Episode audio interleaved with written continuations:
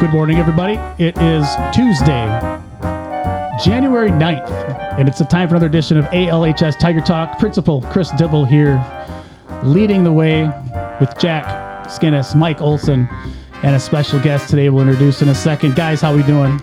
Oh, doing good. Ready to go. Excellent. So a special Tuesday edition. Um, the uh, professional organization I'm a member of, which is the Minnesota Association of Secondary School Principals, also called MASSP, and um, MESPA, which is the Minnesota Education or Minnesota Elementary School Principals Association, have sponsored this uh, little event called Principal for a Day. So we have a special guest with us today. We have Senator Gene Dornink with us, who was elected to serve District 27 in November 2020. And if I remember right, they scrambled all the districts, and so you had to run again in November of 2022, and now are the state senator for District 23. And so we welcome everybody to the table. Uh, Gene, thanks for being here. That's great to be here. Good morning. Uh, appreciate uh, being on the podcast. I got a little surprise here when I got here that this is what we're going to do. So Thank you. Looking forward to it. Yeah, we don't we don't like to give a lot of heads up on stuff. That's that. If you're going to spend the day in the life of a principal, you, you get a, get a lot of blind sides throughout the day. Um, it's it's hard for us to schedule our day. So uh, you, are walking through my typical Friday. You joined us for an instructional leadership team this morning. How'd that go? It was good. Uh, it's nice to to see the the leadership and they're working together, and also got to have some good discussion on some questions and concerns that you guys uh, have that we can hopefully help you with. Yep. So, as as students, do you even know what the instructional leadership team is? Uh, not a clue. Not, not a clue. clue.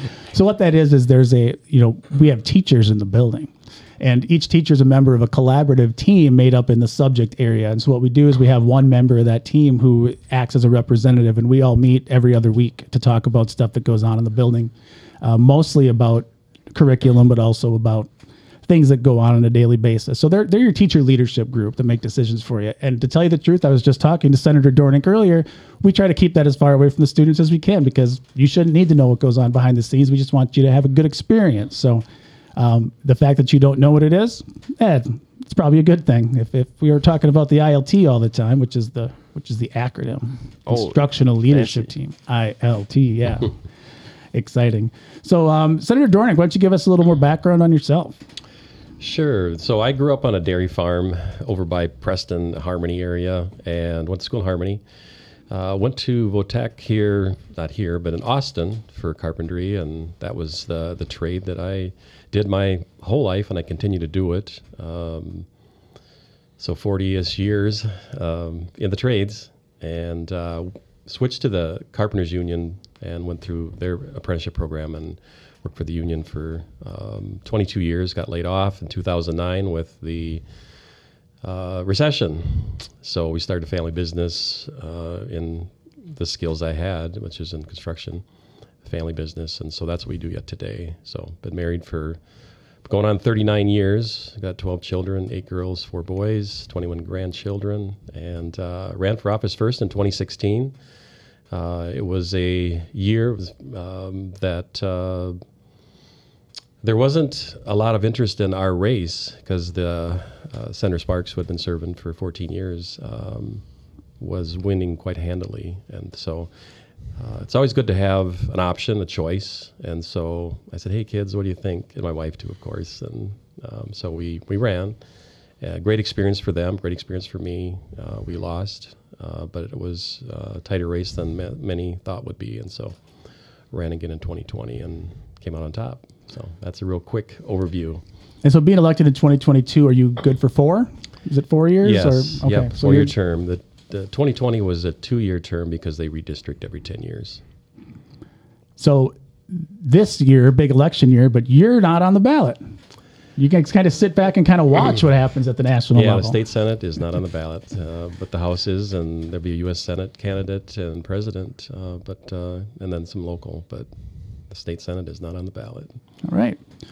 So uh, I figured we'd start today with just the day-to-day life of a state. Let's say one of these two gentlemen over here in the student seats want to want to be a state senator. What's your day-to-day life look like?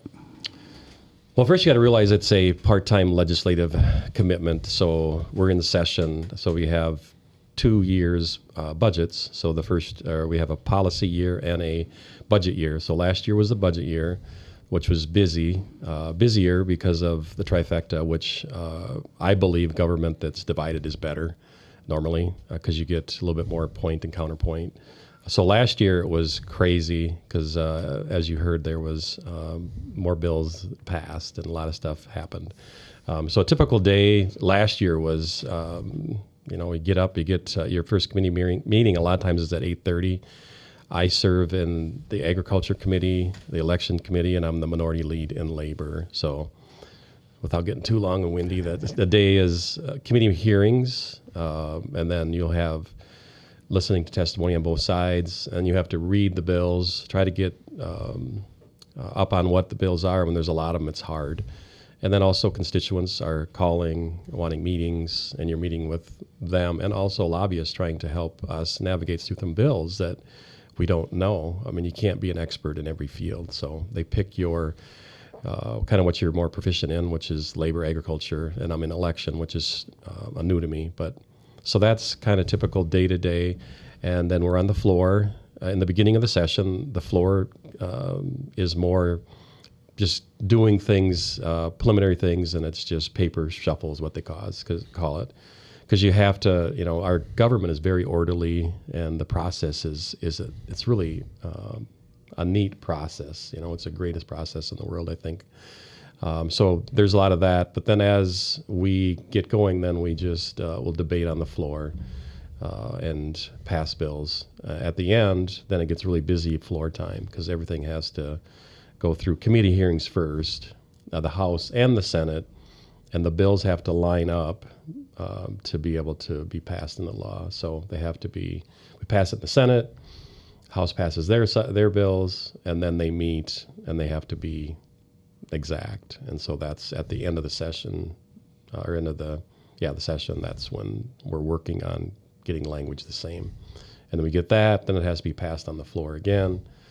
Uh, we debate it, talk about it, go through the thing. Omnibus bills are lots of bills, and and it's really difficult. And we um, a lot of things uh, are good, and then they have some things that aren't good. So then you have to decide if you're going to vote for it or not.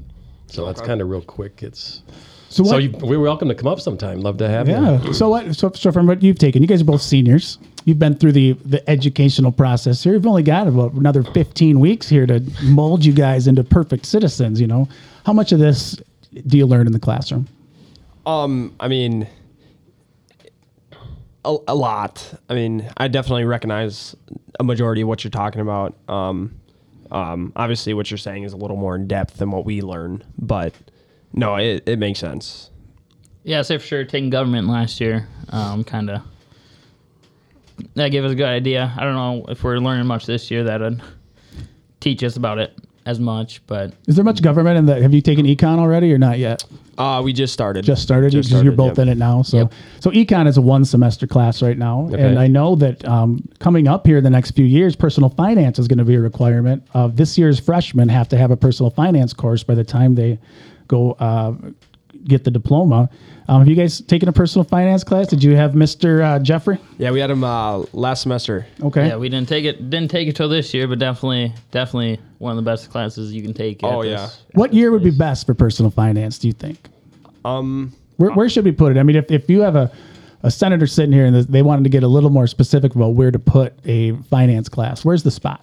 Um, honestly, I would say like sophomore to senior, um, just because if you if you have the class when you're younger, you might not um, it might not stick with you as well.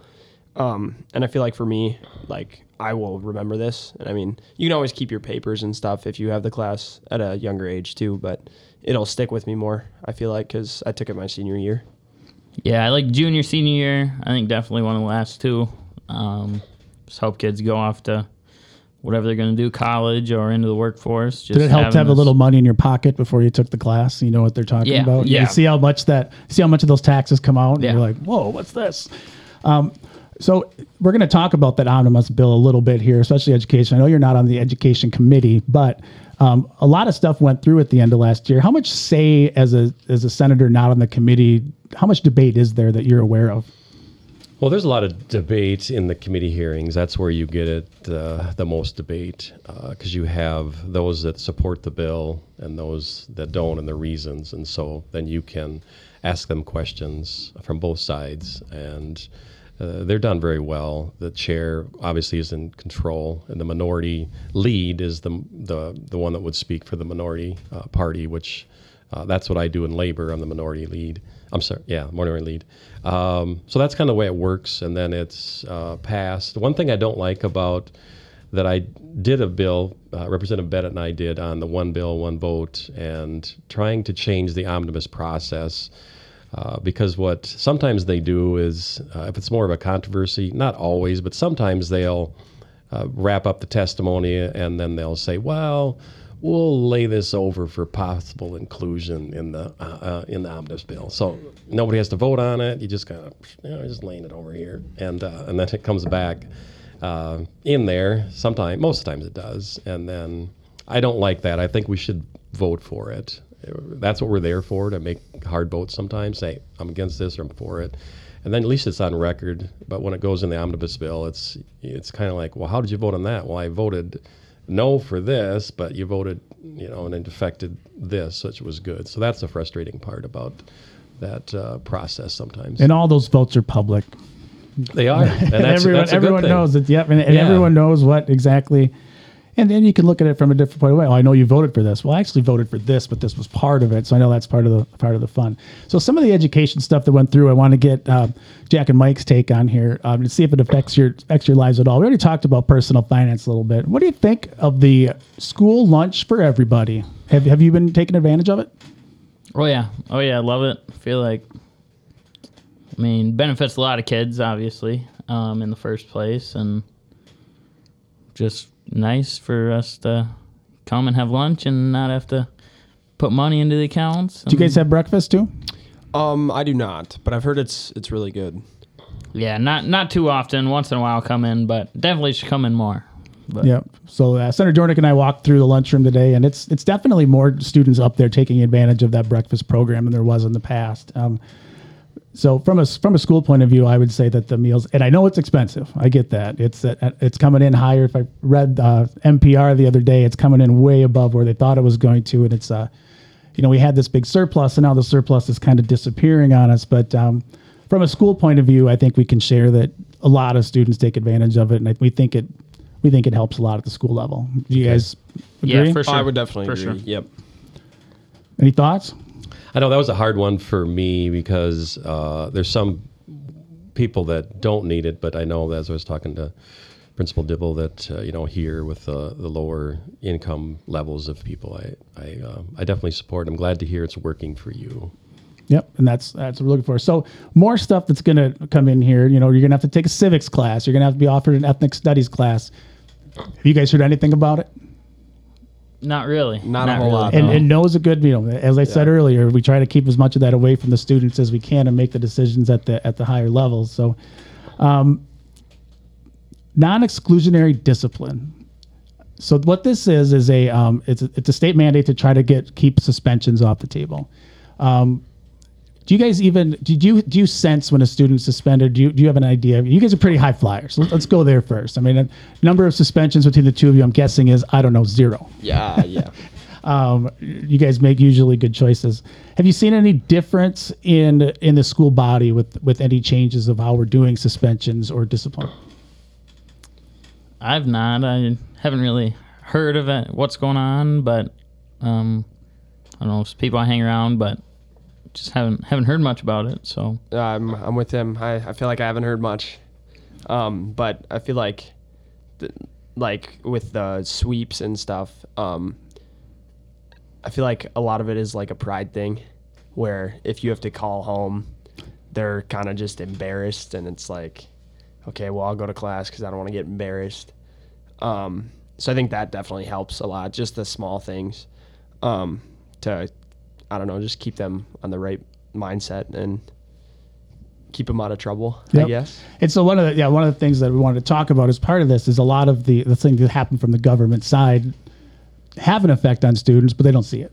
Right. And so um, I know the non-exclusionary discipline is bigger at the elementary, where you cannot suspend a student in K like K three, I believe it is. At, at our high school level, what we've really tried to do is instead of suspending, building relationships with those students that we see having more difficulties every day, and doing our best to keep them in the building. I mean, there's still times when when a break from school is probably the best the best option. Um, do you remember a lot of what went into that one? Was there any discussion with you with the just keeping kids in the buildings? Um, I was actually on the education my first um, term. Uh, one of the members was six uh, for a spend- expended period of time, so I got to be on the final working of that. So that was something that was brought up, and so I heard a lot um, from some of the teachers, and it was really a difficult one to listen to because there was some horrific things that happened in the classroom, and the teachers, uh, some of the gals, the testimonies, well, mostly gals. There was some guys too, but most was uh, the verbal and the, the abuse. So it was it was really a hard one. It's like okay, there is a problem here.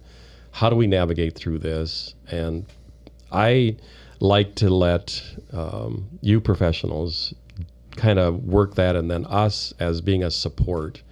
And too often, I think that government thinks they have all the answers, and they try to press it down. And so, um, with that, it's a it's a complicated issue, and it's not something that, um, especially for me, how do I vote on that? I'm not really in there. I'm gonna I'm gonna ask you and say, hey, you know, give me more information, and how do I how can we navigate this for win-wins? Um, so that's what I try to do. Is I say the answers are in this case in the schools, and I'd have to go through it more. This year I did. Well, actually, it was last year now. I didn't get to. I wasn't in a lot of those discussions. And when that the English, I'm sorry, the um, education bill came through, we talked about other things, and so it wasn't as much uh, on the the floor. Um, so I still stick with what I had said before that I think I trust that you guys as professionals in the schools. Every district is different. Every school is different. Different. So we need to be more supporting of you and not always just saying, "Hey, this is how you do it." So there's that that sweet spot, I guess, is what I would look for. And I don't know if that was I don't know if that was made or not. It, you know, put you on the spot a little bit. No, it's it's I, yeah. We've we've um, we've been able to adapt um, to the to the new the new standards Okay. kind of that were given to us, and we I mean we we work we do make us stronger. Not that we didn't before. We weren't just you know you're suspended. Yours is like feel like Oprah giving out suspensions or something here, but uh, we, it was never like that. But we are taking a little more time to make sure that student we can keep students in school as much as possible. But every once in a while, yeah, that break's required. Okay. Um, talking about supporting schools, I'm going to talk about career and technical education programs a little bit because the state government did a great job of offering some grants and putting more of a of an attention on those career and technical education programs, which we call CTE in the building. These are your weldings, your woods, your residential electricities. Have you guys been through any of those? Um, I personally have not. Um, I haven't either. I have not. Have you seen the growth of the program in the Oh, yeah. building, Oh, though? yeah. Just you know, from being in the hallways. Yeah, I know a lot of people that go to those classes, love every minute of them, and um, yeah, they obviously use that outside of school, and a lot Yeah. of them are looking forward to using their hands after after high school. I Yeah, so this semester, for the first time, we actually have a two-hour block at the end of the day where we're doing a welding two class, where the students are actually traveling over to the uh, Riverland campus Nice. and using their welding lab, and we have our welding teacher teaching it, but 18 students that are going to be grabbing college credit for welding after putting about 80 hours in in the lab, and so without the uh, work of uh, Riverland and um, and the schools and then the, the support of the state government, these kind of things can't happen. But we're looking forward to getting people. And as a tradesman yourself, I think you can see the importance of these kind of programs. Yes, for sure. Well, Mike, have you with, worked with your dad then? You probably Yep. have some. Yep, a lot of uh, weekends. there you go, Worked so- with them, so Good. yep.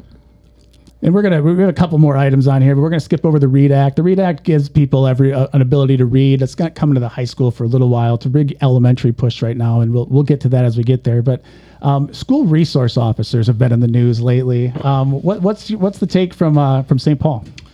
Well, you know, that was a very controversial, and it continues to be. And uh, I think you guys kind of worked it out. But some of the schools, uh, in bigger schools that have more problems, uh, some of the school resources, they took them out because they were concerned with being liable for things, and that it was just kind of uh, not written quite as clear as it could be.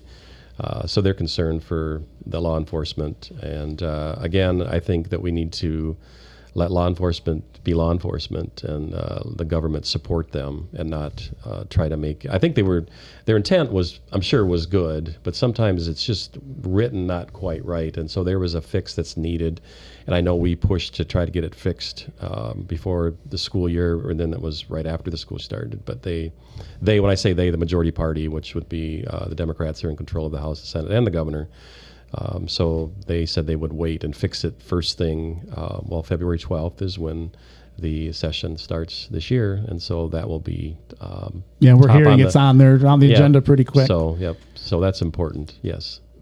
So we, we do have a school resource officer. He's actually right over on the other side of this wall most days. What do you guys think of Officer Khan? Uh, he's a cool dude. Um, he's he's uh he's really really really nice. Um, but at the same time, like he can he can get scary and make sure that like you're doing what you got to do.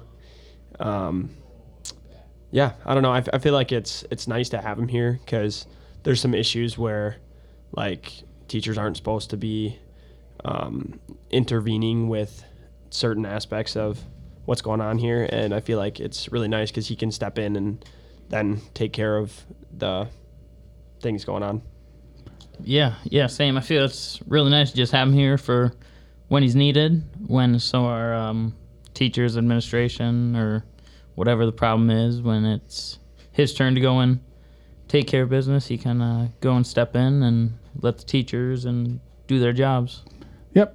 And um, hey, we got him scheduled for Friday's uh, podcast. So uh, we will be bringing in Officer School Resource Officer Adam Kahn on Friday, January 12th for episode three. Um, as, as we wrap up episode two here, um, I just want to give a great big thanks for uh, to Senator Gene Dornink for joining us today for a Principal for a Day experience. Um, Jack Mike, thanks for, for coming down from Tiger Vision to help us out again.